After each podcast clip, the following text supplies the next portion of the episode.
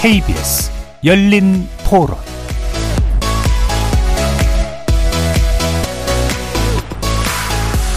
안녕하십니까. KBS 열린토론 정준희입니다.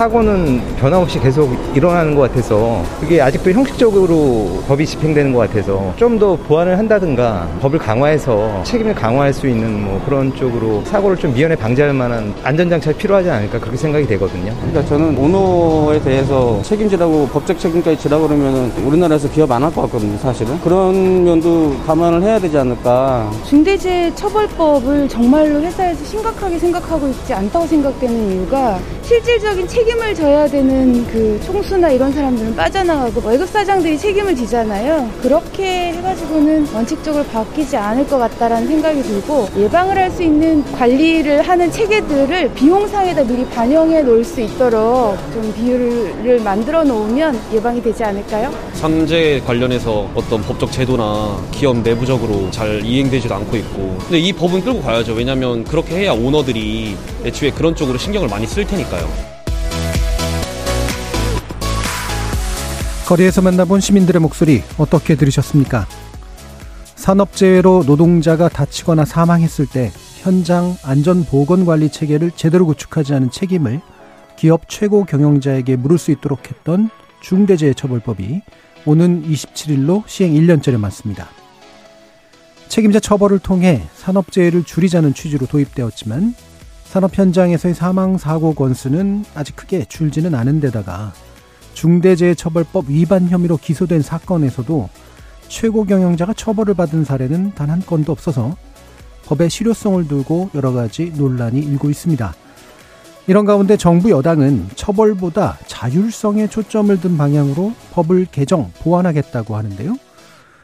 두 분의 전문가 모시고 중대재해처벌법의 성과 그리고 문제점 살펴보면서 개정 방향성 어떻게 해야 되는지 토론해보는 시간 갖도록 하겠습니다. 오늘 토론 문자로 참여하실 분은 샵 9730으로 의견 남겨주십시오. 단문은 50원, 장문은 100원의 정보 용료가 붙습니다.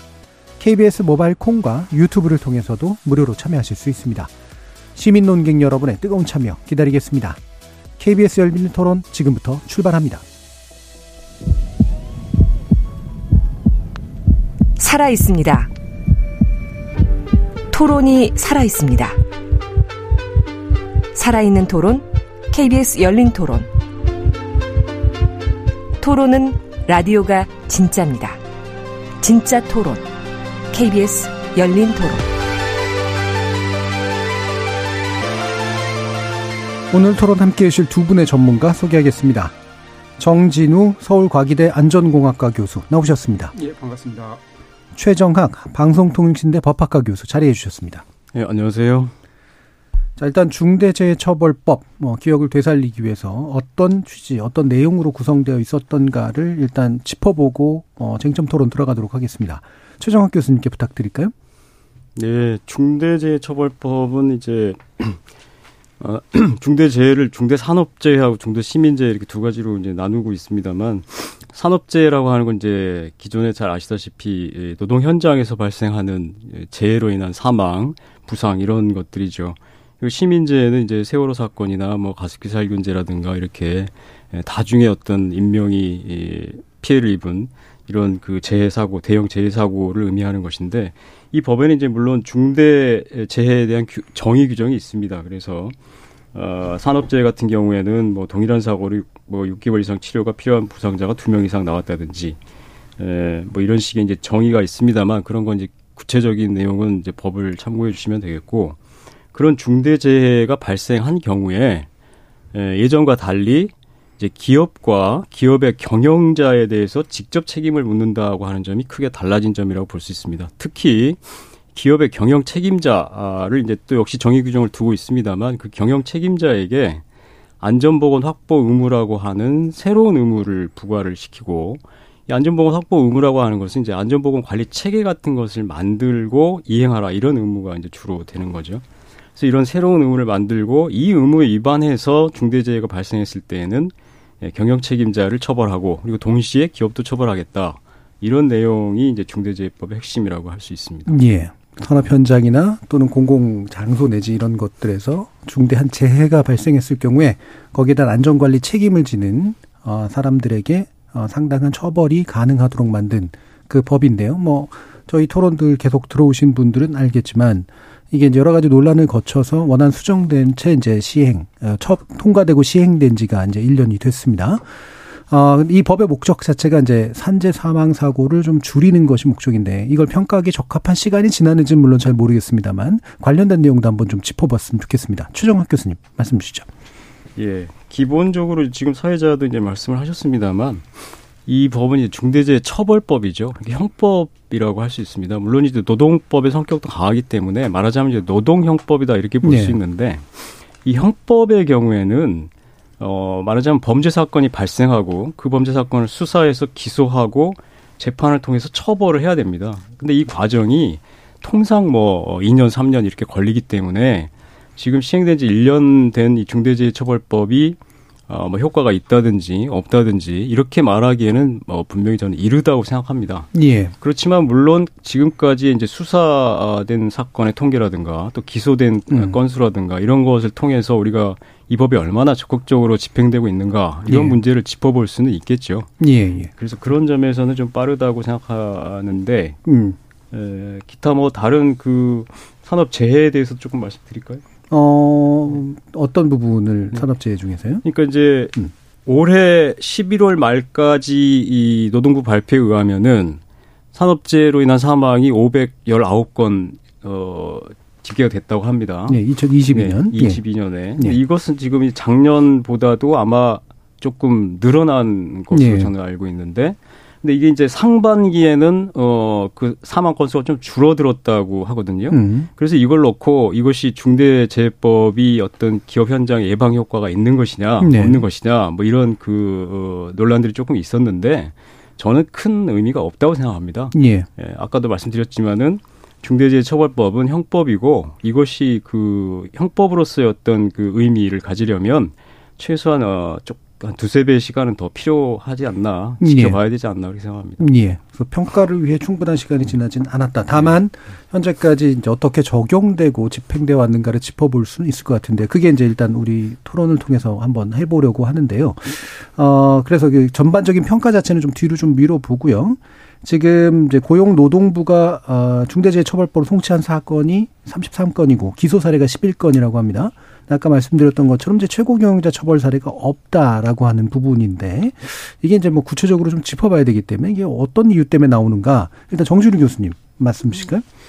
이 법이 방금 최정학 교수께서 말씀하신 대로 기본적으로 그 예방 기준을 위반했다고 해서 처벌할 수 있는 것이 아니고 중대재해가 발생해야만이 이제 처벌을 할 수 있다 보니까 여러 가지로 이제 처벌하는데 상당히 어려움이 있습니다. 먼저 안전보건 조치 의무를 위반을 해야 하는데 고의로 위반을 해야 하고 또 사망사고하고 중대재해하고 안전보건 조치 의무 위반 간에 또 상당 인과관계도 있어야 하고요. 또 사망사고 중대재해 발생에 대해서 애견 가능성이 또 있어야 합니다. 그런 것들을 충족시켜야만이 이 법을 위반했다. 즉 범죄가 되기 때문에 그것을 요건을 충족시키는 것이 보통 경영 책임자에게 의무를 부과를 하고 있지 않습니까? 상당히 어려울 것이다. 그러니까 중소기업 정도나 처벌을 할 수나 있지 웬만한 기업들은 다 빠져나갈 것이다라고 이제 생각이 됩니다. 그래서 지금 현재도 기소된 거 보면은 대부분 다 중소기업이고요. 대기업들은 아마도 처벌이 지금 현재 기소만 보더라도 기소 자체가 거의 안 되고 있고 나중에 이제 실제로 재판 과정에서 유죄 무죄가 다투어지면 아마 중소기업조차도 기소된 건조차도 무죄가 속출할 것으로 예상이 됩니다. 그러니까 대기업들이 이제 빠져난 구멍이 많다는 건 그만큼 책임 그 소재가 되게 복잡화되어 있기 때문에. 그러기도 하고 또 이 법이 엉성합니다. 엉성해서. 그러니까 한마디로 서류 작성을 잘하면 그러니까 업무 작성 능력이 서류 작성 능력이 있는 기업들은 기본적으로 처벌하기가 어려운 그런 구조로 그러니까. 이 대기업들의 입장에서는 얼마든지 빠져나갈 수 있는 구멍이 펑펑 뚫려 있다라고 예. 얘기를 할 수가 있습니다. 그러니까 이제 이게 재해가 예견 가능했어야 되고 근데 안전수칙을 고의로 위반하고 그래서 결과로 사망사고가 발생했다까지 예. 이르려면 예. 굉장히 많은 어떤 입증이 필요한데 예. 실질적으로 범죄적 입증이 상당히 어려울 거다라는 말씀이시죠. 예. 그리고 또 서류 작성만 잘하면 예. 그런 것들 다 빠져나갈 예. 수 있는 그런 구조로 되어 있습니다. 이를테면 이제 고의가 아니다라든가 인과성이 없다라든가 이런 것들로 이제 빠져나갈 예. 수 있는 일들이 많을 텐데 저는 법적으로도 한번 판단해 주세요. 최정학 교수님 요 과정에서 예. 어떤 점이 법리상에 일단 기본적으로 문제가 있다고 보시는데. 그래서 지금 말씀하신 게 이제 일리가 있는 말씀입니다만은 예. 그게 무슨 중대재해처벌법에만 고유한 문제는 저는 아니라고 생각하고요. 예. 기업 범죄 자체가 그런 성격을 갖고 있습니다. 기업이라고 하는 집단이 하는 범죄를 입증하기가 대단히 어려운 것이고 전문적이고 특수한 영역이고 예. 특히 대기업일수록 더 그렇죠. 대기업의 최고 경영자를 어떤 범죄로 처벌한다는 게 쉬운 일이 아닙니다. 예. 이 검찰이 대기업의 어떤 그 법률적인 변호 능력 이런 걸 생각해 보면 우리나라 검찰과 같은 수사기관 아주 우수한 수사기관을 할지라도 예. 범죄의 그 요건을 다 입증해 낸다는 건 쉬운 일이 아닌 것이죠. 그런 점에서 이제 기본적으로 문제가 있는 것인데 그럼 그렇다고 해서 대기업이 이렇게 법을 위반했음에도 불구하고 처벌받지 않을 가능성이 높다고 해서 그 법 자체를 만들지 말자, 예. 처벌하지 말자 이렇게 말하는 건 말이 안 되는 거 아니겠습니까? 예, 예. 분명한 범죄는 범죄로 규정을 해야 되는 것이고 그것이 갖는 의미가 있는 것이고 그리고 저는 말하자면 소신 있고 능력 있는 수사관 또 수사 검사들이 있을 거라고 믿습니다. 그래서 중대재해처벌법의 문제도 지금 말씀하신 대로 대기업을 수사하고 처벌하는데 어려움이 있겠습니다만 정말 어떤 그런 자신의 어떤 소신이 있는 이런 수사관이나 이런 분들이 앞으로 있어서 이 중대재해법의 의미를 조금 밝히는데 도움을 주실 거라고 보고 그것이 꼭 필요하다고 생각합니다. 예. 그러면 이유를 몇 가지로 이제 좀 일부러라도 나눠보면 법적으로 약간 좀 느슨해서 생기는 문제, 그다음에 대기업들이나 이런 데들이 대항력이 강해서 생기는 어떤 한계. 수사기관들의 좀 미진함이나 또는 의지 부족이나 또는 능력 부족이나 이런 데서 생기는 문제, 이런 것들이 이제 복합적으로 있을 텐데요. 또 한 번 말씀 들어볼까요? 정준희 교수님. 이 법은 어쨌든 기본적으로 이제 법 자체가 태생적으로 네. 여러 가지로 이제 내용적으로 어떤 맥락상 체계상 많은 문제점을 가지고 있습니다. 네. 그러니까 아까 말했던 기본적으로 형법이라는 또 굉장히 강한 형사처벌이 수반되는 법의 특성상 여러 가지로 이제 입증을 해야 하는 그런 문제도 있지만은 기본적으로 기존 안전보건관계법하고 많은 부분이 중복되고 충돌되기까지 합니다. 예. 그러다 보니까 이 부분을 기업 입장에서 굉장히 예측하기가 어려운 거고요. 그렇다고 하면 검찰 수사 당국 입장에서도 이런 것을까지를 문제 있다라고 보기는 좀 어렵겠다. 이런 것을 예측 가능성 자체가 없다 보니까 이런 것을 기업들한테 요구하는 것은 이제 무리다라고 생각을 하는 거죠. 그래서 아까 말씀드린 대로 문서만 작성을 잘하면 예. 이것은 법을 충분히 준수했다라고 이제 판단이 되는 거죠. 그래서 현재 법에서 보면 이게 강한 형사처벌을 수반을 하다 보니까 이 법에서 요구하고 있는 것이 엄청난 것을 요구하는 것 같지만 실제로 보면은 크게 한 3가지 정도밖에 안 됩니다. 뭐냐면 절차서 기준을 작성해라. 예. 그다음 2번째 반기일 이상 점검해라. 그리고 또 3번째 사람과 조직을 갖춰라. 그 정도는 재원과 어느 정도 문서 작성 능력이 있는 웬만한 기업들은 다 충족할 수가 있거든요. 예. 자, 그렇다 보니까 이 기업들이 아주 재원이라든지 정말 여력이 전혀 없는 기업들, 아까 말씀드린 영세 기업들은 그냥 눈만 꿈벅거리고 이행을 못 하겠지만은 웬만한 기업들은 다 한다는 거죠. 그런데 문제는 그게 형식적으로 한다는 겁니다. 예. 이게 결국 이제 보여주기식으로 그리고 산재 예방에 전혀 도움이 되지 않는, 즉 안전 역량을 전혀 올리지를 못하고 단지 서류 작성하는 페이퍼 하는 데에 집중을 하고 있는, 그게 현재 지금 실제로 벌어지고 있는 일이고요. 그리고 또 굉장히 많은 부작용들이 있습니다. 지금 아까 우리 최정학 교수께서 수사관들의 개인 의지에 맡긴다라고 했는데 그건 굉장히 위험한 발상이라고 봅니다. 뭐든지 시스템에 맡겨야지. 예. 지금 현재 상태에서 수사관들이 여기를 아까 말한 대로 유죄를 밝히기에는 많은 기본적으로 한계가 있기 때문에, 그러다 보니까 원래의 그 고용노동부가 예방하는 그 기관, 예방하는데 주력을 해야 하거든요. 예. 그래서 지금 이제 처벌하는데 여기 너무 많은 시간을 뺏기고 너무 많은 중대 사고와 너무 많은 이 수사 역량을 거기다가 처벌하는 데 쏟다 보니까 예. 예방하는 데에 역량이 많이 예전에 비해서 줄어들었습니다. 예. 그래서 사망 사고가 줄지 않는, 그러니까 고용노동부 인력 2.3배가 늘었습니다. 예. 그다음에 또 준 정부기관인 산업안전공단 인원이 700명이 늘어났습니다. 최근 5년간.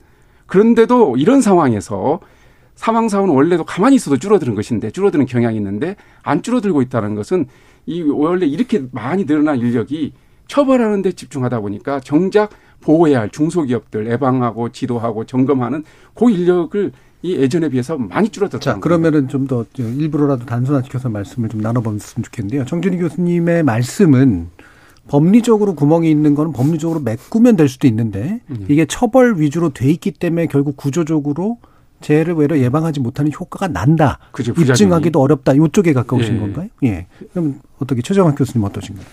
글쎄, 정 교수님은 이제 원래 노동 쪽에 전문가시니까 예. 저보다 아마 현장이나 이런 건 더 잘 아실 것이고, 그래서 이제 그런 생각을 하시는 것 같은데. 저는 이제 형사법을 하는 사람 입장에서 볼 때 예. 쉽게 납득이 가지가 않습니다. 그러니까 이제 중대재해법을 만든 것의 가장 큰 어떤 이론적인 의미라고 한다면은 이게 이 기존에 있는 안전법이 있거든요. 산업안전보건법이라고 하는 법이 있는데 이 법에 의해서 처벌을 하려고 하면 그 발생한 재해 결과에 대한 직접적인 행위자를 처벌하도록 돼 있습니다. 예. 이게 사실 우리나라 모든 형사법의 기본 원리죠. 결과에 대해서 직접 원인을 준 행위자를 처벌하는 것이지 그 행위자에게 또 원인을 준 그 배우의 행위자 이렇게 찾아가지는 않거든요. 물론 이론적으로야 공범이나 간접정범 등등 해가지고 할 수 있겠습니다만은 원칙적으로 이 범죄 결과에 직접 영향을 준 행위자를 처벌하는 것이 형법의 기본 원리입니다. 산업법도 마찬가지고요. 예. 그런데 중대재해법은 그걸 지금 뛰어넘겠다는 거거든요. 그러니까 재해 발생의 직접적인 원인을 준 행위자는 그 재해 현장에 있었던 노동자일 수도 있고 예. 피해를 입은 노동자가 과실이 있을 수도 있습니다. 실제 그런 경우도 좀 많이 있다고 알고 있습니다. 여러 가지 안전규칙을 마련해 놓고 지키라고 하는데 말로만 지키라고 하지 인력과 예산을 주지 않으면 현장에서는 지킬 수가 없죠. 그러면 예. 그걸 지키지 않았다. 과실이다. 해서 그 사람에게 책임이 있다. 이런 결론이 나오는 겁니다. 법적으로. 예. 이게 말이 되는 겁니까? 그러니까 그 배후에서 구조적으로 이것을 지키지 못하게 하는 어떤 체계가 있다는 것을 이미 산업안전보건법에도 그런 체제에 대한 언급이 있고 그걸 이번에 중대재해처벌법은 따로 떼어내서 안전보건관리체계라고 하는 말로 새로 이제 규정을 하고 이것을 만들고 이행할 의무를 당연히 경영자에게 부과를 하고 이 의무는 당연히 경영자가 갖는 거 아니겠습니까? 예.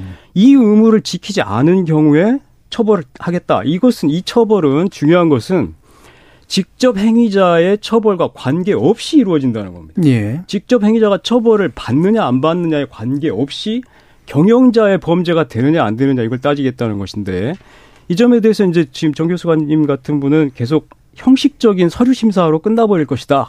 이렇게 이제 얘기를 하시는데 저도 그런 경향이 있다고 이제 듣고 있습니다. 근데 바로 제가 아까 말씀드린 대로 소신 있고 능력 있는 기업 수사관이라면 실질적인 수사를 해야 되겠죠. 예. 이게 서류로만 된 것이냐, 진짜로 이걸 지킨 것이냐, 예를 들어서 경영 방침을 세웠는데 이게 말로만 한 것이냐, 진짜 노동자들하고 협의를 한 것이냐, 예. 반기일에 진짜 점검을 한 것이냐, 이게 현실 가능성, 적용 가능성이 있는 것이냐, 이런 거를 드러내고 밝히고 이런 것들이 필요하다는 것이고요. 그리고 근로감독관이 늘어났다고 말씀하셨는데 그렇게 작년입니까? 산업안전보건청을 만들어가지고 노동부가 이제 중대재해법도 본격적으로 적용을 잘해보고 이렇게 하겠다고 아주 좋은 계획을 세우다가 1년도 안 돼가지고 지금 청 이야기는 쑥 들어가고, 중대재해법이 아주 그냥 그러니까 말하자면 적용 의지가 굉장히 예. 사그라들어버리는 이런 현상을 보이고 있는데 이런 것이 문제 아니겠습니까? 예, 예 저도 동감합니다. 예. 그거에 대해서는 정말 정치권과 정부가 정말 맹성을 반성을 해야 하는 것이 예. 분명히 2023년 1월에 산업안전보건청을 설립하겠다라고 그게 대대적으로 그때 홍보도 하고 했는데 그것을 언제 그랬냐는 식으로 그것을 완전히 그 한마디로 먹튀 정치를 해버렸습니다. 예. 그야말로 안전 역량, 기업들의 안전 역량과 우리 행정기관의 안전 역량이 따라줘야만이 우리나라 안전보건 수준이 올라가고 재해를 예방할 수 있을 텐데, 이제 그런 정작 해야 할 것들 좀 어렵지만은 좀 시간도 많이 걸리지만은 그런 안전 역량을 인프라를 구축하는 그런 노력들을 정치권과 우리 정부가 하질 않고 이게 가장 손쉬운 방법, 그게 보여주기에 가장 좋은 이 처벌에 너무 의존하는 이런 것들이 결국 우리는 산업안전보건을 굉장히 꼬이게 만들고 예. 현장을 오히려 망가뜨리고 있는 것 같다는 생각입니다. 예, 뭐 비슷하신 견해이긴 합니다만 또 약간 뉘앙스 차이가 좀 있어서요. 예, 여기서 뭐 다 맺을 건 아니기 때문에 일단 쟁점을 정리하는 정도로 하겠습니다. 일단 법 구성에서 문제가 있을 수 있다. 그다음에 적용과 집행 과정에서 적극성이 부족하기 때문에 생긴 문제일 수 있다. 그리고 이런 법 외의 기타의 영역에서 안전의 문제를 중심으로 뭔가 제대로 된 행정 집행을 하려고 하는 노력이 굉장히 약해지고 있다. 이 세 가지가 일단은 정리는 좀 되고 여기에 대한 약간의 찬반들은 좀 다르긴 합니다. 그럼 또 한 가지 좀 짚어봐야 될게요.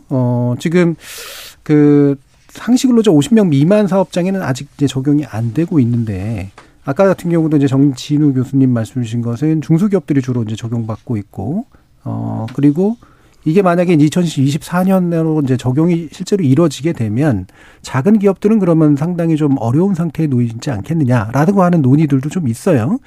실제로 이 부분에 대한 이야기를 조금 더 나눠봤으면 좋겠는데요.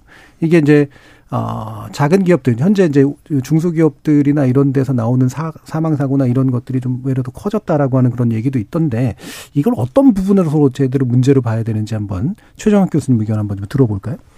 글쎄, 이제 그 문제가 사실 굉장히 안타까운 일이죠. 그 이제 중대재해처벌법이 만들어질 때 이것이 이제 본질적으로는 주로 대기업을 뭐라고 할까 어떤 그 의도한 것인데 네. 법의 적용 대상으로 의도한 것인데 의도와는 다르게 중소기업의 경영자들이 오히려 많이 처벌받을 수가 있다.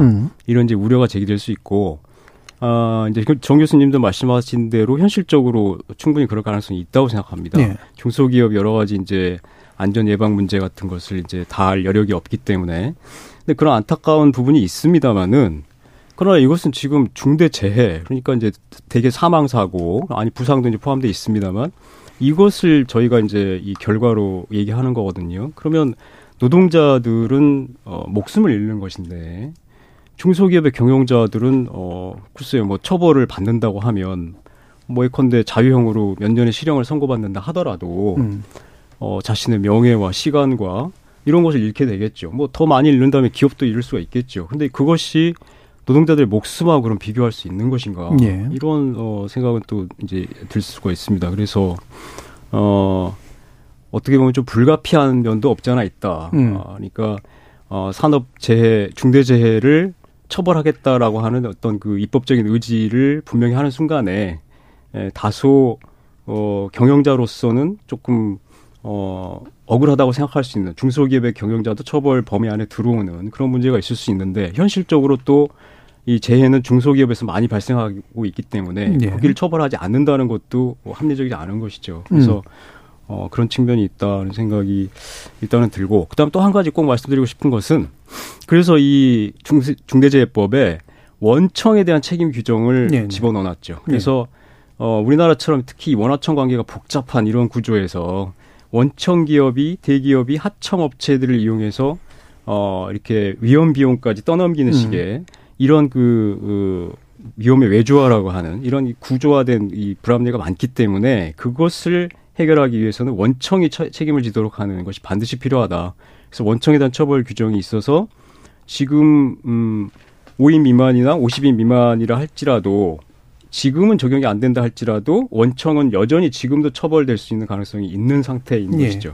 네, 예. 좀 예. 알겠습니다. 네, 정진우 이제 중대재해처벌법이 어떤 취지라든지 의도는 이제 좋게 볼 수 있는 측면도 있긴 한데 이제 문제는 실제로 그 의도와는 다르게 그 내용이라든지 그런 그 체계와 결과가 전혀 다른 양상으로 나타나고 있다는 것이 큰 문제인 것 같습니다. 먼저 이제 중소기업 같은 경우 보면은 이미 산업안전보건법 기존의 다른 사업장 안전보건관계법에서도 이미 처벌을 할 수 있고 또 처벌이 많이 되어 왔습니다. 즉 중소기업들은 거의 사장들이 대부분 처벌이 되어 왔습니다. 그러니까 중소기업 입장에서는 뭐 달라진 건 없는데 이제 처벌 수위만 올라간 거예요. 중소기업 사장이라든지 경영 책임자는 예전에도 산업안전보건법 같은 것으로 인해서 많이 처벌돼 왔습니다. 예.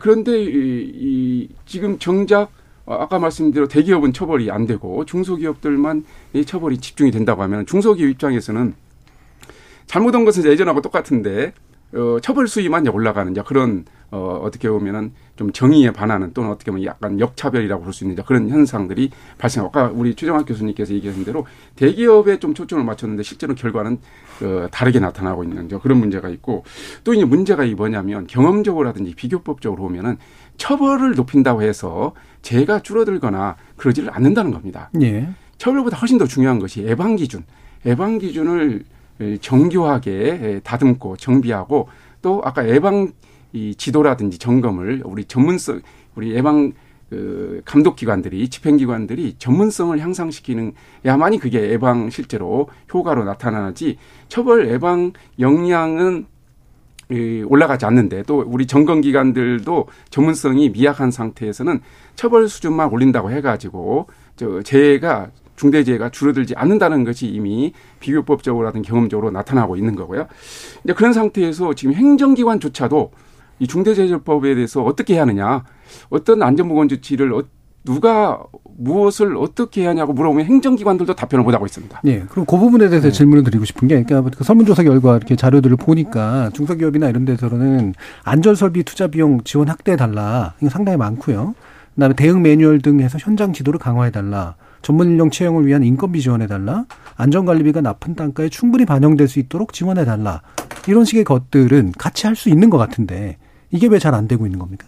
그 부분이 아무래도 지역부에서 재정 지원이 있긴 있는데 예. 그게 어떻게 보면 엄발의 오줌누기 정도에 불과하고요. 워낙 기업들의 숫자도 많이 있고 그것을 또 기본적으로 기업체가 자체적으로 해야 할 것을 정부에서 지원하는 재정적으로 지원하는 데에 한계가 있을 수밖에 없고 실제로 재정 지원을만 보면은 우리나라가 전 세계에서 압도적으로 많습니다. 예. 그렇기 때문에 어떤 재정 지원만 가지고 어떤 문제를 해결하기에는 큰 한계가 있고요. 기본적으로 중소기업이 자율적으로 자체적으로 안전 역량을 올릴 수 있도록 어떤 재해 예방의 인프라를 구축하는 거 그게 굉장히 중요하다고 저는 보고 있습니다. 예.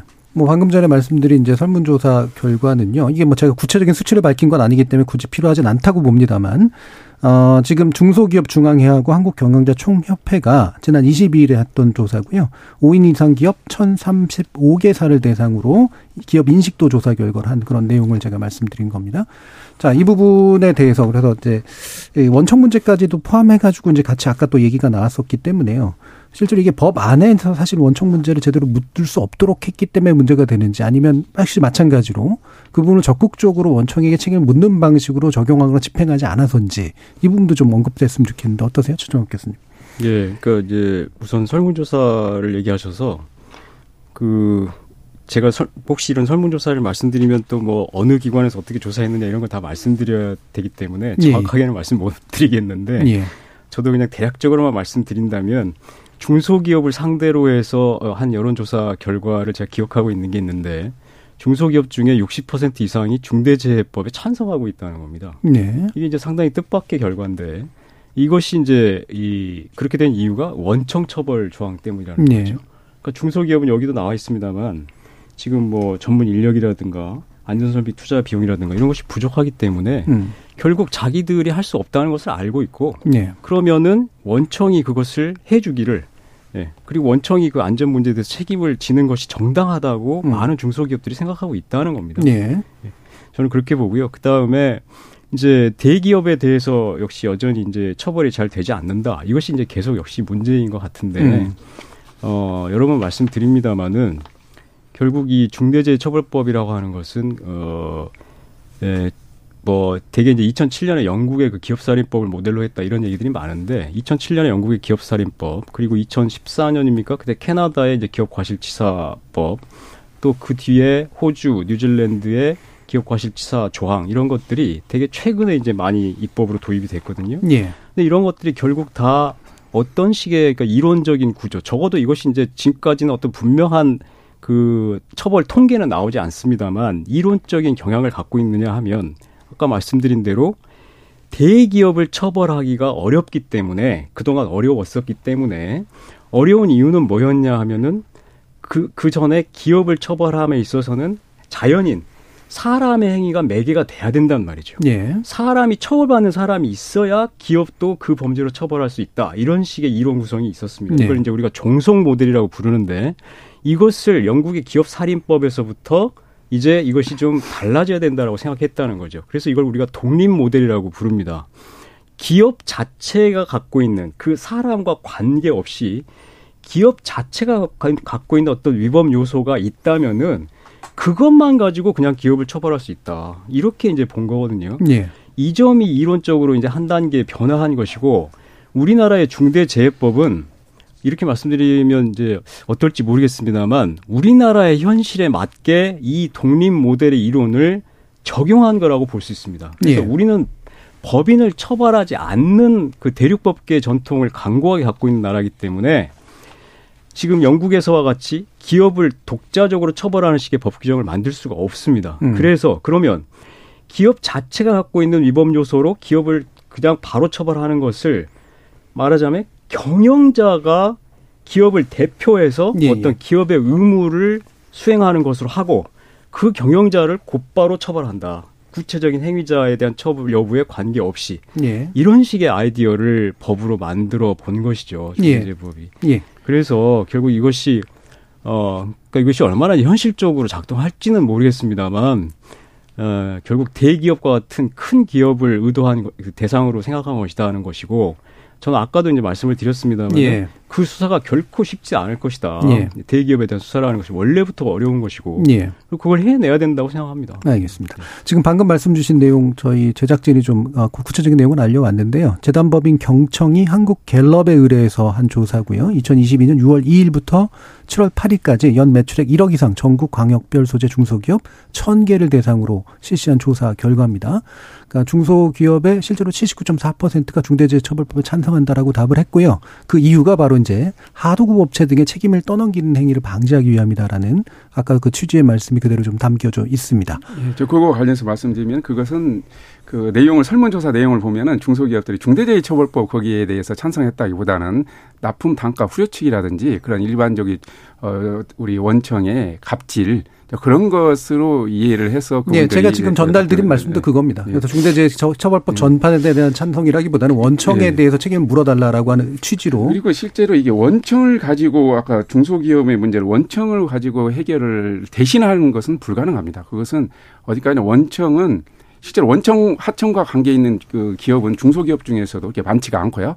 전체적으로 원하청 관계에서 일하고 있는 중소기업은 전체에서도 50%가 채 되지도 않고, 그다음에 또 이 원청은 어디까지나 하청의 안전 업무의 보조적인 또는 플러스 알파 보충적인 관계이지, 하청이 할 것을 원청이 대신해 줄 수는 없는 것입니다. 예, 뭐 대신해 줄 것을 얘기하시는 건 아닌 것 같고요. 영국의 법인과시사법은 대체로 평가가 성공적이지 못했다는 것이 대부분 일반적인 평가 중론인데요. 예. 근데 문제는 이 영국의 법인과시사법, 우리나라 중대재해법은 완전히 다르다는 겁니다. 문제는 영국은 산업안전보건법에 사망사고 발생했을 때 가중해서 처벌한다는 조항이 없었습니다. 예, 그렇기 때문에 법인과시사법을 만들 이유가 있었는데, 우리는 이미 있었다는 거죠. 예, 알겠습니다. 그게 이제 자꾸 예전으로 돌아가서 또 논쟁하기에는 좀 안 좋아서 제가 일부러 좀 약간 짧게 좀 줄여봤고요.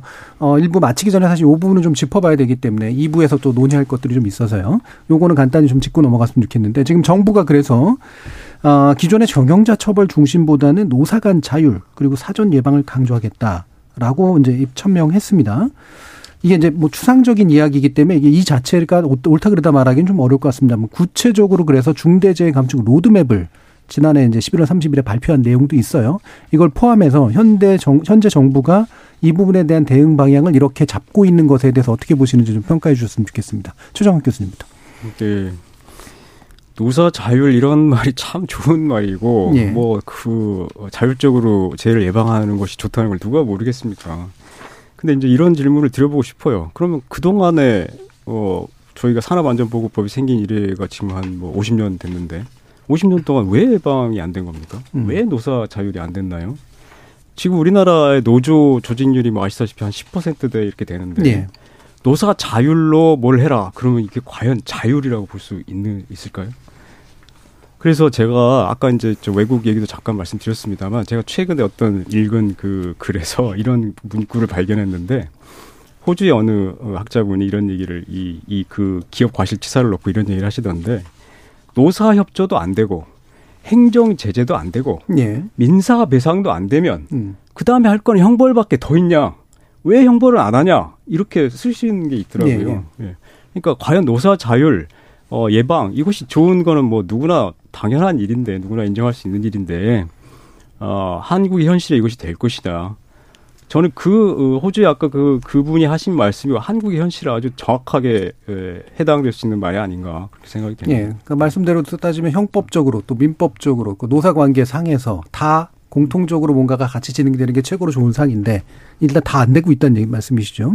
형벌은 제대로 해본 적이 없는 거죠. 다른 건 다 해봤지만. 자, 정진우 교수님은? 우리 뭐 형벌은 많이 집행이 되었고요. 다만 이제 그게 어떤 우리 그 강한 처벌, 사람마다 이제 평가는 다 다르지만 강한 형사처벌이 안 됐다 뿐이지 사법 처리의 율은 기소율은 우리나라가 압도적으로 많이 있는 상태고 단지 이제 벌금형이 많았다는 것이 아마 좀 체감이 좀 떨어진다라고 생각이 드는데 근데 여기에서 이 정부가 주장하는 그 자기 규제, 자기 규율이죠, 자기 규율. 예. 그게 이제 개념이 사람마다 이제 많이 다른 것 같습니다.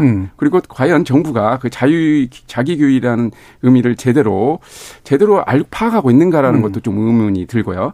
원래 이 자기 규제라는 것은 법적 기준, 명령 통제 기준하고 상호 보완 관계이지 네네. 상호 대체 관계로 이해를 그렇죠. 하면 예. 이것은 규제 완화가 되고 규제 폐지가 되는 셈이거든요. 그래서 이 자기 규제 정확하게 얘기하면은 자율 관리라는 예. 개념부터 정확하게 우리가 이해를 할 필요가 있는데 과연 정부가 그런 거에 대해서 제대로 이 파악을 하고 지금 어떤 앞으로의 정책을 펼쳐나가는지에 대해서는 좀 많은 의구심이 들고 있는 상태입니다. 예. 그래서 먼저 이 자율규제는 결코 명령 통제 기준, 즉 법적 강제 기준하고 상호 보완 관계이지 상호 대체 관계가 아니라는 점을 예. 정부가 그런 걸 분명히 해놓지 않으면은 상당 부분 혼란과 많은 오해가 생길 것 같습니다. 예. 그래서 외적 규제와 내적 규제가 사실은 상보적으로 존재해야 그렇죠. 되는데 마치 예. 대립적인 것처럼 얘기하는 그런 경향이 좀 있는 것 같다. 구체화했으면 좋겠다라는 그런 말씀까지 들어봤습니다. 자, 1부에서 지금까지 이제 중대재해처벌법에 관련된 이야기 또는 맹점 그리고 현재 정부 정책 방향에 다 간단히 좀 평가를 해봤고요. 청취자 여러분들이 보내주신 문자 또 들어보고 2부로 이어가도록 하겠습니다. 정희진 문자캐스터. 네, 지금까지 여러분이 보내주신 문자들 소개합니다. 유튜브 청취자 김재희 씨님. 장치산업 현장 책임자로 일하는 근로자입니다. 현장에서 보기에 중대재해처벌법 효과 있습니다. 법 실시 이후 회사에서 안전사고 발생 가능성이 있는 설비에 대해 보완, 강화 조치를 실시한 데다 현장 근로자의 개선 의견을 적극적으로 반영해 운영하고 있습니다. 송순정님, 법으로 정해둔 안전관리 기준을 잘 준수해 사고가 없으면 처벌 따위 겁낼 필요가 없는 거 아닌가요? 중대재해처벌법 내용탕만 하지 말고 기본부터 지키려는 노력을 먼저 해야죠. 근로자를 위해서 만든 법을 잘 지키도록 유도하되 어기면 처벌해야 더 많은 사고 예방할 수 있다고 봅니다. 0127님, 산재사고 발생할 때마다 매출액의 1%씩 안전관리 비용으로 집행하게끔 하는 게 현실적이지 않을까요? 기업이 최우선시하는 건 이익이니까요. 처벌보다 효과가 있지 않을까 생각됩니다. 9944님, 현직 안전관리자입니다. 근로자 인식 향상에도 힘을 기울여야 합니다. 책임이 너무 무거워 안전관리 자격증이 있어도 숨기는 사례가 적지 않습니다.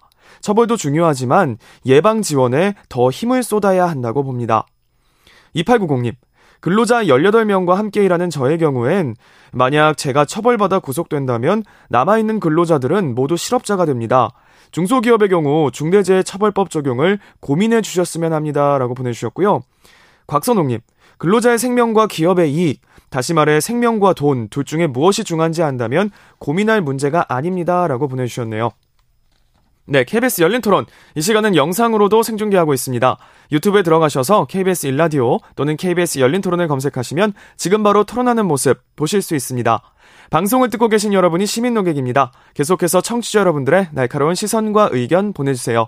지금까지 문자캐스터 정의진이었습니다. 토론이 세상을 바꿀 수는 없습니다. 하지만 토론 없이 바꿀 수 있는 세상은 어디에도 없습니다.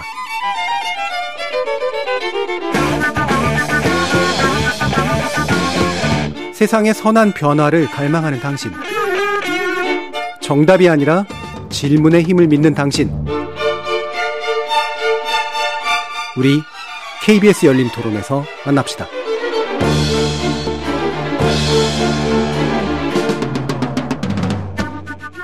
KBS 열린토론 중대재해처벌법 시행 1년 어떻게 방향을 잡아야 될까라는 주제로 최정학 방송통신대 법학과 교수, 정진우 서울과기대 안전공학과 교수 이렇게 두 분의 전문가와 함께하고 있습니다. 자, 1부에서 이 법 시행 1년의 성과 그리고 만약에 보완하려면 어떤 것들이 필요한가라는 이야기는 좀 나눠봤는데요. 자, 일단 전화 인터뷰를 통해서 또 경영계와 노동계 입장을 들어보고 가는 시간 마련했습니다. 먼저 이무택 경총 안전보건본부 본부장 연결되어 있습니다. 안녕하세요. 예, 안녕하십니까. 반갑습니다. 경총의 이무택입니다. 네, 저희가 이제 짧게, 일단 입장들을 좀 확인해 보려고 하는데요. 현재 중대재해처벌법 시행 1년에 대한 평가가 어떠신지 먼저 여쭙겠습니다. 예, 결과적으로 그 법 제정의 좀 효과가 전혀 나타나지 않고 있다라는 좀 문제점을 말씀드리지 않을 수 없고요. 이제 시행 시기가 이제 1년이라는 시간이 지났는데 상당 부분 시간이 조금 지난 것 같습니다. 이 부분에 있어서 조금 더 법 제정의 효과가 나타나기까지 조금 법원 판결이라든지 여러 가지 사항을 이제 지켜보자는 의견도 있는데요. 저는 기본적으로 사고가 줄지 않는 처벌 강화 입법으로 인한 사고 감소의 효과는 크지 않을 것이라고 생각되고요. 영국의 예라든지 그런 예를 보면 저희가 예측해 볼 수도 있을 것 같습니다. 예. 그래서 정부는 지금 기존의 경영자 처벌 중심보다 노사 자율, 사전 예방 이런 걸 강조하겠다라고 얘기하는데요. 그리고서 중대재해처벌법도 개정하다면 필요하다면 하겠다. 자, 이런 입장인데 어떤 평가하십니까? 예, 이제 산업안전 정책에 있어서 이제 규제도 필요하고 이제 자율도 이제 필요한데요. 예. 기존에 이제 처벌 부분들, 처벌이 필요한데요. 너무 이제 경영계 입장에서는 과도한 처벌이 부과되는 부분들을 계속 이제 문제시해왔던 것이고요. 이제는 이러한 과도한 처벌 정책의 산재 감소가 효과가 없는 점을 정부가 그 한계와 문제점을 좀 인식을 하고 있다라고 생각됩니다. 그래서 저희는 기본적으로 자율 예방 체계로 산업안전 패러다임을 전환하는 부분들은 바람직한 방향으로 평가합니다. 다만 그 실제적인 좀 디테일의 내용을 로드맵의 세부 내용을 보면 그 사전 예방 자율을 강조하고 있음에도 불구하고 여전히 좀 규제적인 정책 부분들이 많이 있는 것 같습니다. 먼저 우선적으로 대표적인 타율 규제, 과도한 규제 정책인 중처법 개선에 대한 구체적인 이런 개선 방안들이 마련되어 있지 않고요. 예, 중처법이라고 하는 건 기존에 있는 다른 안전보건법이나 이런 것들과 함께 다 중첩되어 있다 이런 말씀이신 거죠? 예, 중대재해처벌법 개정이 우선시 돼야 되는데요. 거기에 대한 구체적인 방향 제시가 없고 또 위험성 평가 제도라든지 여러 가지 소규모 사업장에 대해서 산업안전보건위원회의 의무 설치 대상을 확대한다라든지 산재보험료를 할증한다라든지 하는 여러 가지 이제 규제 정책이 많이 더 가미가 되고 있는 것 같습니다. 예. 그래서 저희가 이제 중대재해 감축 로드맵이 이행될 때 기본 정신이 좀 손상되지 않도록 이제 규제보다는 좀 자유로 이행이 가능한 그 정책 및 법제도가 마련되어져야 된다라고 생각을 하고 있습니다. 예. 자, 근데 이제 법을 보완하거나 바꾸는 데 있어서 이게 당연히 또 노동계 쪽은 또 입장이 다릅니다. 예. 최고 경영자에 대한 처벌이 실효성이 없어서 생기는 문제다. 그래서 외려 이 부분이 강화돼야 된다라고 보는데요. 여기에 대한 입장 얘기해 주시죠. 예. 저희도 이제 경영계도 최고 경영자가 이제 안전보건에 대한 그동안 이제 관심이 또 여러 가지 투자나 이런 부분들이 좀 미흡했던 부분이 있었다라고 이제 하면 그런 부분들은 많이 좀 개선하고 적극적으로 좀 노력을 해야 된다라는 기본 입장은 같이 하고 있고요. 다만 이 부분들을 처벌 강제를 통해서 이제 그 산재 예방을 이행한다라는 측면에 있어서는 좀 바람직하지 않다라고 보고 있는 것이고요. 이게 지금 구체적으로 보면 글로벌 스탠다드에 비춰서 이제 경영 책임자를 처벌하는 특별법을 만들어서 형사처벌하는 사례는 전 세계적으로 거의 유례가 없는 것으로 좀 네. 알고 있고요. 대부분의 나라들이 산안법을 기본 체계로 해서 산재예방 정책을 추진하고 있고 처벌 수준도 우리에 비해서 현저히 낮은 수준임을 좀 감안해야 할 것이고요. 예. 한 가지 더 말씀드리면 그 ISO 45001이라든지 안전보건 관리 체계와 관련된 국제 표준에 보면 이제 안전보건 관리 체계가 성공하려고 한다면 사업자의 책임과 리더십뿐만 아니라 사업장 모든 계층과 부서의 참여가 중요하다는 점을 강조하고 있습니다. 그래서 예. 노동계가 너무 최고 경영자 처벌만 강화하는 주장을 하는 부분들은 뭐 현재 전년 산재 감소에 도움이 되지 않고 소모적인 사회 갈등만 초래할 것으로 우려되는 상황입니다. 예, 그래서 마지막으로 중대재해처벌법 등을 포함해서 경영계 입장에서 과연 우리가 현업현장의 안전을 확보해서 뭐가 필요한 거냐 강조하고 싶으신 내용 말씀 주시죠. 예, 저희는 가장 먼저는 그 하루속히 좀 중처법이 좀 개정되기를 희망하고요. 예. 아까 이제 법률 체계 중처법이라든지 기존 산안법 체계의 혼선이라든지 여러 가지 문제점들이 많이 있습니다. 그래서 저희는 산안법으로 단일화하여 규율하는 것이 예. 국제 기준에도 부합하고 산재 예방 그 측면에 있어서도 효과적이라고 좀 생각을 하고 있습니다. 그 다음에 이제 중처법의 여러 가지 불명확한 규정들 경영 책임자를 처벌하고 예. 한다고 하더라도 처벌 요건을 좀 명확히 하는 것들이 필요하고요. 제가 이제 한두 가지만 더 말씀드리겠는데 한 가지는 이제 그 내후년에 이제 내년이죠. 내년에 이제 중소기업 사업장에 대한 중처법 적용이 되어지는데요. 예. 중소기업 사업장에 대한 좀 획기적인 지원책 마련들이 필요하고요. 마지막으로 좀 강조하고 싶은 부분들은 너무 이제 처벌에만 이제 매몰된 이제 법률 부분들만 논의가 되고 있는데 예. 좀 예방과 관련된 기본법 이 좀 마련되어져야 되는 게 아닌가 예. 그렇게 생각하고 있습니다. 가령 저희가 지금 계속 주장하고 있는 부분들은 우리나라 산업안전의 저 인프라를 육성하고 활성화한다라는 측면에 있어서 산업안전 기반 조성 및 육성 지원에 관한 이런 법률들을 좀 마련해서 범부처적으로 지원에 대한 법적 근거를 좀 마련하고 예. 우리나라 안전 전문 인력의 양성과 교육 훈련 확산 또 전반적인 스마트 안전기술 개발이라든지 중소기업의 지원에 관련된 예예. 그 안전 인프라 확충을 하는 종합적인 대책 마련이 필요하다고 생각합니다. 알겠습니다. 네. 지금까지 이무택 경총 안전보건본부 본부장과 말씀 나눠봤습니다. 감사합니다. 예, 감사합니다. 자, 이어서 노동계 입장 들어볼 텐데요. 최명선 민주노총 노동안전보건실장 연결해서 들어보겠습니다. 안녕하세요. 네, 안녕하세요. 자, 마찬가지로 이제 비슷한 질문들을 던지겠습니다. 사실은 중대재해처벌법 노동계 입장에서 어렵게 통과된 건데 여기에서 뭐 아쉬움도 있으셨겠습니다만 전반적으로 이제 지금 평가를 일단 좀 해주신다면 어떻습니까? 사실 이제 중대재해처벌법이 시행 1년이 됐지만 앞서 이제 말씀하셨던 것처럼 기소나 이익 건으로 재판 처벌을 받은 사업장이 아직 안 나오고 있는 상태입니다. 굉장히 이제 수사나 뭐 장기화되고 있고 뭐 이런 상황인데요. 그래서 지금 저희가 법이 이미 시행됐는데 그 시행에 대한 결과 내지는 이게 효용성이 있냐 이거를 평가할 수 있는 시점인가 오히려 그 제대로 처벌받는 사업장이 안 나온 상태이기 때문에 거기에 대한 평가를 하기는 굉장히 이르다고 생각이 들고요. 예. 단지 이제 법을 제정하고 나서 시행되기까지 이제 뭐 일부 기업들이 뭐 투자도 확대하고 인력도 좀 증원하고 그래서 저 현장의 안전 조치가 조금 강화되는 추세였는데 지금 6월 달까지 그래서 작년 6월 달까지는 조금 감소 추세였거든요. 예. 근데 7월 달부터 이제 계속 증가를 했어요. 그것을 보면 이제 뭐 윤석열 대통령부터 뭐 기재부 등등 노동부에서 여러 가지 법을 이제 개정하겠다. 그리고 그것이 되게 법을 축소하는 방향으로 지금 계속 메시지를 줬기 때문에 예. 사실은 그런 점에서 법 시행이 1년이 되어가고 있는데도 현장에서는 이 법이 계속 유지되는 법이 아니고 조만간 이제 축소될 것이다라는 것 때문에 사실 현장 예방 조치도 굉장히 후퇴하고 있고 거기에 이제 문제점이 있다고 생각하고 있습니다. 예, 그러니까 결국은 이제 정부가 바뀌었으니까 그럼 이 법은 쓸모없어질 거 아니냐라는 그런 이상한 기대가 현장에 있다 이런 의견이신 것 같은데 당연히 네. 그러면 정부가 지금 노사 자율이라든가 사전 예방 위주로 개정하겠다. 라고 하는 입장에 대해서 부정적이실 것 같은데 한번 평가해 주시죠.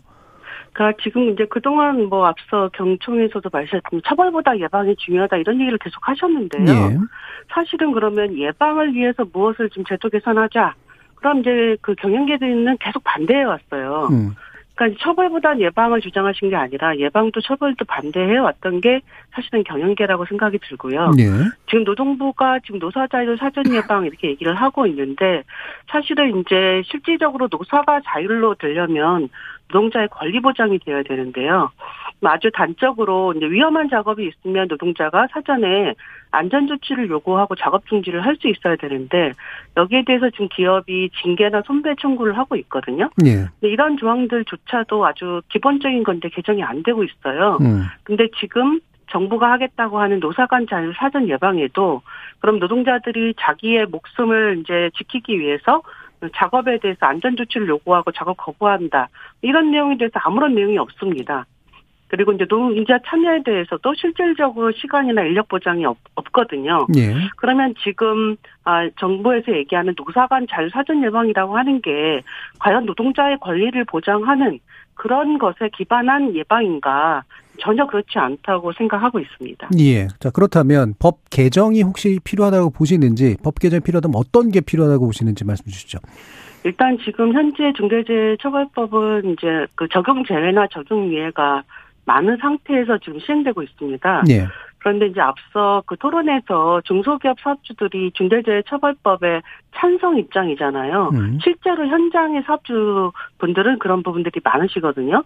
그래서 오히려 좀 전면 적용되는 방향으로 가는 것들이 필요하고 전면 적용되기 위해서 어떤 것들을 중소기업을 더 지원하고 강화해야 되는가라고 예, 예. 하는 게 지금 이제 처벌법 그 시행 초기에는 막 지원을 하다가 지금 또 주춤하고 있는데요. 네. 법이 이렇게 문제가 되면서 그래서 그런 것들을 더 좀 확대해야 된다고 생각을 하고요. 예. 지금 이제 어렵다고 계속 얘기하고 있는 그 인과관계에 대한 추정 조항이나 공무원 책임자 처벌 조항이나 그동안 이제 법을 제정하면서 삭제되었던 부분들이 명확하게 좀 복원되어야 된다고 생각하고 있습니다. 예. 그러니까 좀 요약하자면 전면 확대하면서 중소기업이 그것에 대응할 수 있도록 지원하는 그런 정책들이 필요하고 인과관계라든가 기존에 이제 축소돼서 제정됐던 그 부분에 대해서 다시 도입하는 네. 것이 필요하다.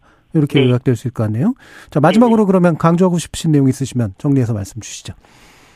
지금 이제 중대재해처벌법은 제대로 좀 적용 시행되어야 됩니다. 이제 앞서 토론에서 예를 들면 이제 중소기업 사업주들은 이미 사업주들은 처벌받아 왔다라든지 지금 이제 노동부 감독이 그 이제 예방보다 처벌에 많이 인력이 배정되고 있다든지 이런 것은 전혀 팩트가 아니거든요.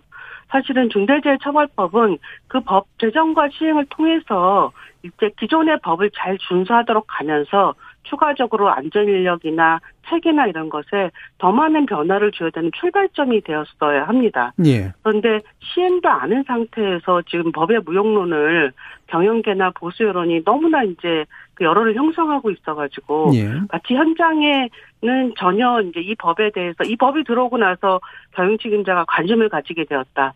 인력도 지금 안전관리자 인력들이 계속 뽑고 있거든요. 예. 이런 현실을 무시하는 그런 무용론 주장이라고 하는 것도 좀 중단돼야 된다고 생각합니다. 네, 알겠습니다. 자, 말씀 잘 들었고요. 최명선 민주노총 노동안전보건실장과 말씀 나눠봤습니다. 감사합니다.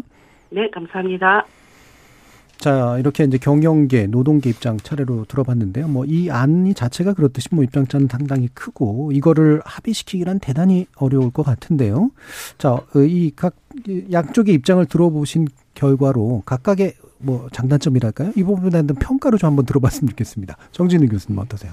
먼저 예방의 그 실효성을 높여야만이 어떤 중대 재해 감소 효과를 거둘 수가 있지. 예. 이 어떤 예방 기준을 실효성 있게 정비하거나 그다음에 정교하게 다듬는 그런 노력을 생략한 채 가장 손쉽다고 해서 엄벌에만 의존하게 되면 그것은 반짝 효과는 있을 수 있지만, 그러니까 한마디로 공포 분위기는 조성할 수 있지만, 군기 잡는 효과는 있겠지만, 산재 예방의 효과는 거두기가 어렵답니다. 오히려 지금 현장 아까 우리 최명선 실장님이 예방 기업들이 안전에 대해서 많이 뭐 투자하고 있는 모습을 보이고 있다고 하는데, 그 투자가 과연 안전 역량 향상으로 이어지고 있느냐에 대해서는 저는 심히 의문을 품고 있습니다. 예. 실제로 중소기업에 있는 안전관리자, 가장 취약한 중소기업 안전관리자들이 지금 대기업으로 다 쓰나미처럼 빠져나가고 있습니다. 예. 가장 어떻게 보면 안전 역량에 집중을 해야 하는 중소기업들이 안전관리자를 구하고 싶어도 사람을 구할 수 없는 이런 해프닝이, 아이러니한 일이 지금 벌어지고 있고요. 그다음에 기업들이 현장을 강화를 해야 하는데 이 안전관리자, 안전부서 조직만 늘리고 있는 그런 식으로 대응을 하다 보니까 실제로 안전을 직접 이행하고 실천을 해야 하는 현장 부서는 오히려 안전에 대한 더 냉소적인 반응과 안전 역량이 더 줄어들고 있다는 거죠. 그런 부작용을 좀 반드시 볼 필요가 있다라고 생각되는데, 그런 것을 보지 못한 채 단지 외형적인 것만 보고 이 법이 어떤 효과가 있을 수 있다라고 생각하는 것은 큰 오해지 않는가 싶은 생각이 듭니다. 그다음에 7월부터 6월까지 좀 줄었죠. 22% 정도 줄었는데 7월부터 증가했는데, 이게 정권이 바뀌었다라고 하는 그것도 뭐 없지 않아 있겠지만, 저는 주되는 것은 중대재해처벌법 이후로 기업들이, 많은 기업들이 위험 작업을 아예 중지를 했습니다. 건설 현장 같은 경우 10일 동안 아예 작업을 하질 않았고요. 중대재해처벌법 시행 전후로 해서. 그리고도 많은 위험 작업들을 하지를 않은 그런 영향이 있었다라고 볼 수 있고, 또 있었다고 하더라도 반짝 효과 정도이다라고 생각이 되어서, 그때는 저는 이미 예견을 했었습니다. 이건 있어도 반짝 효과 정도밖에 없을 것이다라고 했는데, 그것이 좀 아쉽게도 예견대로 흘러가고 있는 듯한 그런 우려가 지금 있는 상태이고요. 예. 그래서 저는 현재 정부에서 그런 지금 중대재해 감축 로드맵에 대해서 이거에 대해서 저는 믿지를 않습니다. 저는 기본적으로 노사가 정말 실력을 가지고, 전문성을 가지고 그 정부가 올바른 방향으로 또 제대로 된 내용으로 가도록 견제를 해야지, 단지 처벌 강화를 하자, 왜 규제 완화를 하냐, 규제 완화도 불필요한 규제는 완화를 해야죠. 그러니까 네. 규제 자체가 목적이 될 수도 없고 처벌 자체가 목적이 될 수 없습니다. 목적은 실효성 있는 법 기준, 그다음에 예방 효과를 거둘 수 있는 법 기준이 우리가 목적이 돼야 한다는 거죠. 예, 그래서 그런 방향으로 정부가 가도록 견제하고, 또 그런 거에 대해서 좀 촉구, 모니터링을 면밀히 하는 것이 더 효과가 있지 않을까 싶습니다. 예, 최정학 교수님도 평가해 주시죠. 예. 뭐 종합적으로 좀 말씀을 드리고 싶은데, 이제 원론적인 얘기부터 좀 드리고 싶습니다. 이게 제가 아까도 이제 중대재해처벌법은 형법이다 이런 말씀을 드렸는데, 예. 형법은 이제 형벌을 포함하는 법이죠. 근데 형벌이라고 할 때 이 형벌은 기본적으로 책임과 예방이라는 두 가지 의미를 갖습니다. 형벌이라고 하는 것은, 형벌의 상한은 책임에 의해서 한정이 되겠습니다만 그 하한은 예방에 의해서 정해지는 거거든요. 그러니까 말하자면 최소한의 형벌을 주지 않으면 범죄 예방 효과가 있을 수가 없는 겁니다. 예. 어떤 잘못을 했는데 최소한의 형벌도 주지 않으면 누가 그 잘못을 안 하려고 주의할 필요가 없잖아요. 그래서 형벌의 최소한은, 하한은 예방이다, 이렇게 이제 기본적으로 보는 것이고, 그러니까 중대재해처벌법이 예방과는 별개다, 단지 처벌만을 위한 것이다, 이렇게 말씀하시는 것에 저는 좀 다시 생각해 주십사 하는 예. 말씀을 드리고요. 예. 그리고 잘 아시다시피 이 중대재해처벌법이 과도한 처벌이다, 과잉이다 이런 말씀을 많이 하시는데, 그래서 노사 자율로 예방으로 돌아가자 이렇게 하시는데, 아시다시피 중대재해법이 적용되기 이전에 우리나라의 그 산업법 처벌 수준이라고 하는 것이 평균 법인에 대한 벌금액이 한 400만 원 뭐 이렇게 됐었습니다. 근데 이렇기 때문에 예방 효과가 없다는 거거든요. 최소한의 형벌마저도 주지 않는다 이렇게 본 것인데, 이거를 강화한 것이 과연 과도한 처벌인가? 예. 지금 과도한 처벌이 이루어지고 있는가? 중대재해법으로 처벌된 사례가 한 건도 없는데 과도하게 처벌이 되고 있다, 이런 말들이 너무 어떤 의미에서 좀 정확한 이해를 흐리는, 현실을 정확하게 이렇게 이해하지 못하게 하는 그런 부작용이 좀 있지 않나 하는 생각이 예. 듭니다. 예. 법 정향이 지금 높다고 해서 그것이 과도하게 처벌되고 있는 것은 아니죠. 네. 그래서 지금 중대재해처벌법의 형량은 충분히 재량의 여지가 있기 때문에 엄격하게 처벌할 수도 있고 가볍게 처벌할 수도 있습니다. 근데 예컨대 아주 가벼운 어떤 의무 위반에 대해서 너무나 무거운 형벌을 부과한다든지, 경영자에게, 특히 뭐 중소기업의 경영자에게 예. 아주 무거운 형량을 부과한다든지, 이렇게 하면 저도 반대를 할 것 같아요. 이게 너무 심하다 이렇게. 형벌을 높여서 도대체 좋을 거라고는, 지나치게 높여서 좋을 거라고는 별로 없죠. 국가의 권력만 이제 강화시키는 꼴인데. 그래서 그렇게는 생각하지 않습니다. 그것이 바람직하다고는 생각하지 않습니다. 다만 중대재해법이 얘기하는 것은 정상적인 책임에 따르는 정상적인 형벌을 부과하자는 것이고, 예. 그것이 지금까지, 아까도 제가 호주의 어떤 학자의 입을 빌어서 말씀드렸습니다만, 우리나라의 경우에는 너무나도 안 해왔다. 예. 예, 그렇게 이제 현실적으로 본다는 것이고. 알겠습니다. 저 그 사실은 다시 원론이 이제 반복되는 것 같아가지고요. 그래서 이제 시간이 얼마 남지 않았기 때문에 이 부분을 좀 얘기를 듣고 싶습니다. 이게 처벌을 강하게 하고, 예를 들면 지원도 강하게 하고, 예방도 잘하도록 만드는 입체적인 정책을 펼치면 안 되는가? 뭐가 도대체 문제인 건가? 실효성이 없는 중요한 이유가 뭐라고 보시는지 정준우 교수님. 예, 그러니까 아까 말씀드린 대로 어떤 예방 기준과 어떤 예방 우리 행정기관의 어떤 전문성을 높이는 거 매우 중요하고요. 예. 왜냐하면 아까 이게 말씀드린 대로 행정기관이 전문성이 없으면 법 위반상 형식적으로 적발하는 것으로 그치고 실제로 예방 역량을 올리는 그쪽으로 지도를 하지를 못합니다. 예. 그리고 기업들도 역시 그 페이퍼워크로 치중을 해버립니다. 그러니까 보여주기식으로 일단은 처벌은 면하고 보야니까. 그러다 보면은 이제 비용은 엄청나게 들어가는데 그 효과는 이제 못 거두는 그런 최악의 결과가 나오는 거죠. 예. 그래서 처벌을 하자는 것에 대해서 반대하는 사람은 아무도 없습니다. 다만 처벌은 적정 수준이면 되는 것이고, 예.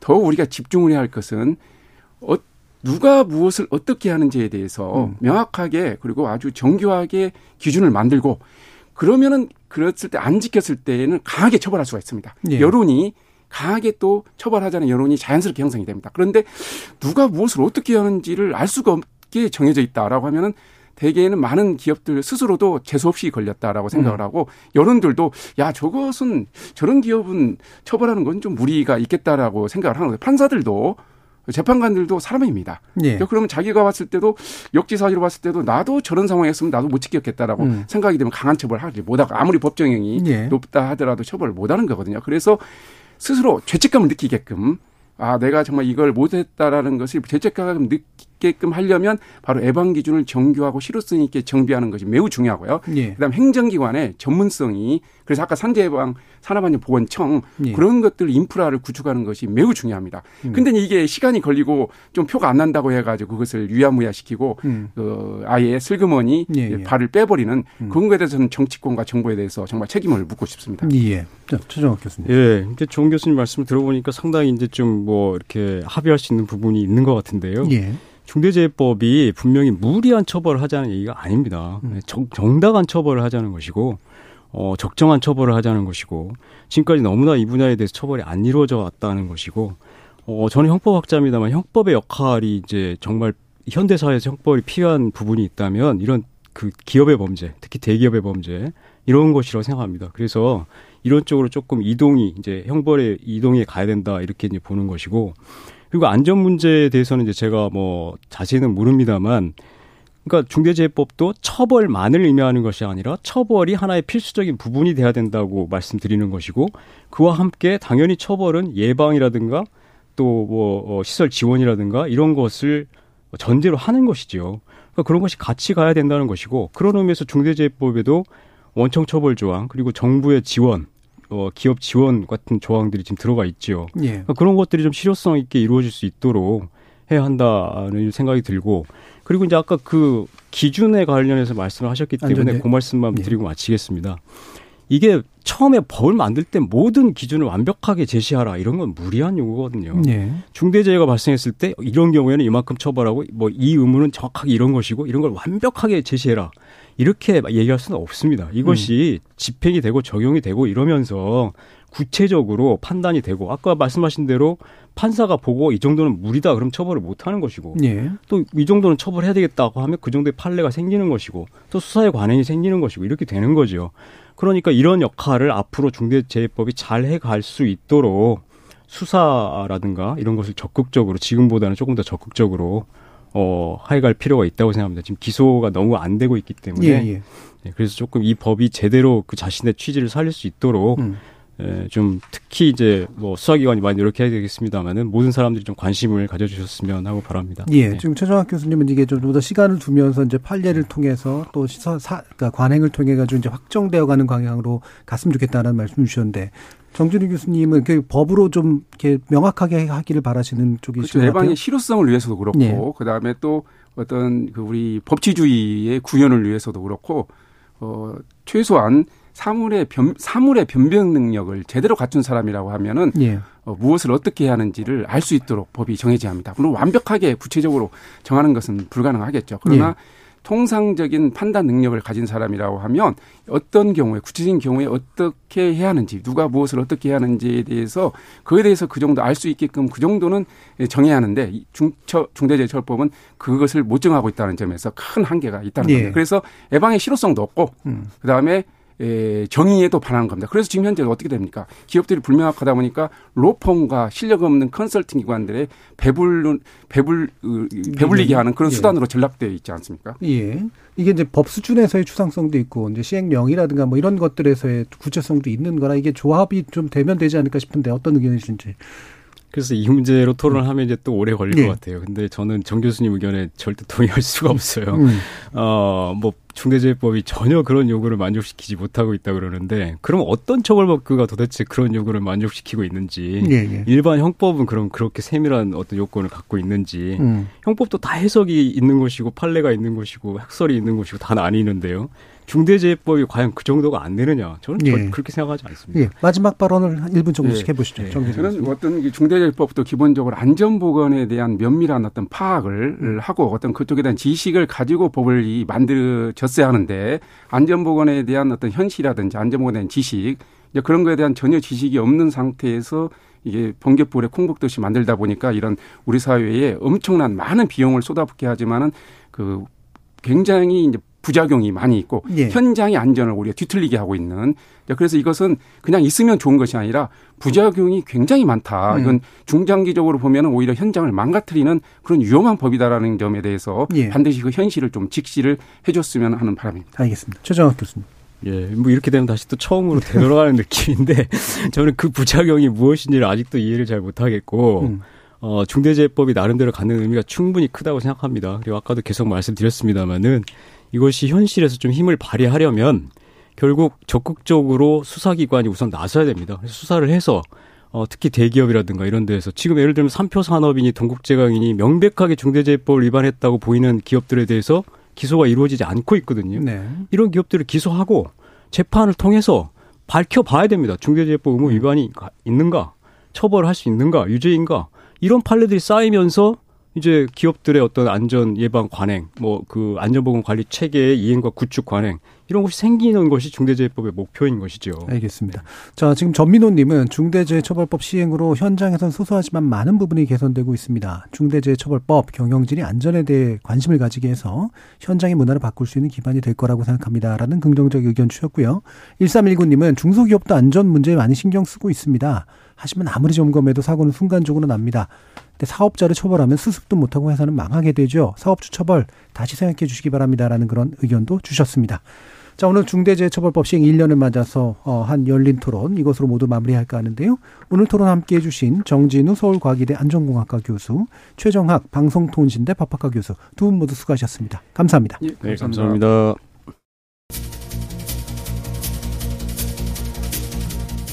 중대재해처벌법은 잘못에 대한 응보도 중요하지만 또 산업 현장의 재해를 줄이고 예방장치를 강화하는 효과를 기대하게 합니다. 자, 그런데 관련된 토론하다 보면 늘 이런 의문이 찾아드는데요. 정말 사람의 목숨을 그리고 안전을 최우선으로 두는 게 이해 당사자들이 공동으로 추구하는 목표일까? 아니면 어떻게든 책임을 피하고 비용 부담을 높이지 않도록 무마하고 싶은 걸까? 법적 수단의 실효성을 살피면서도 이런 목표의 동일성을 진심으로 확인하고 싶어집니다. 참여해주신 시민 논객 여러분 감사합니다. 지금까지 KBS 열린 토론 정준희였습니다.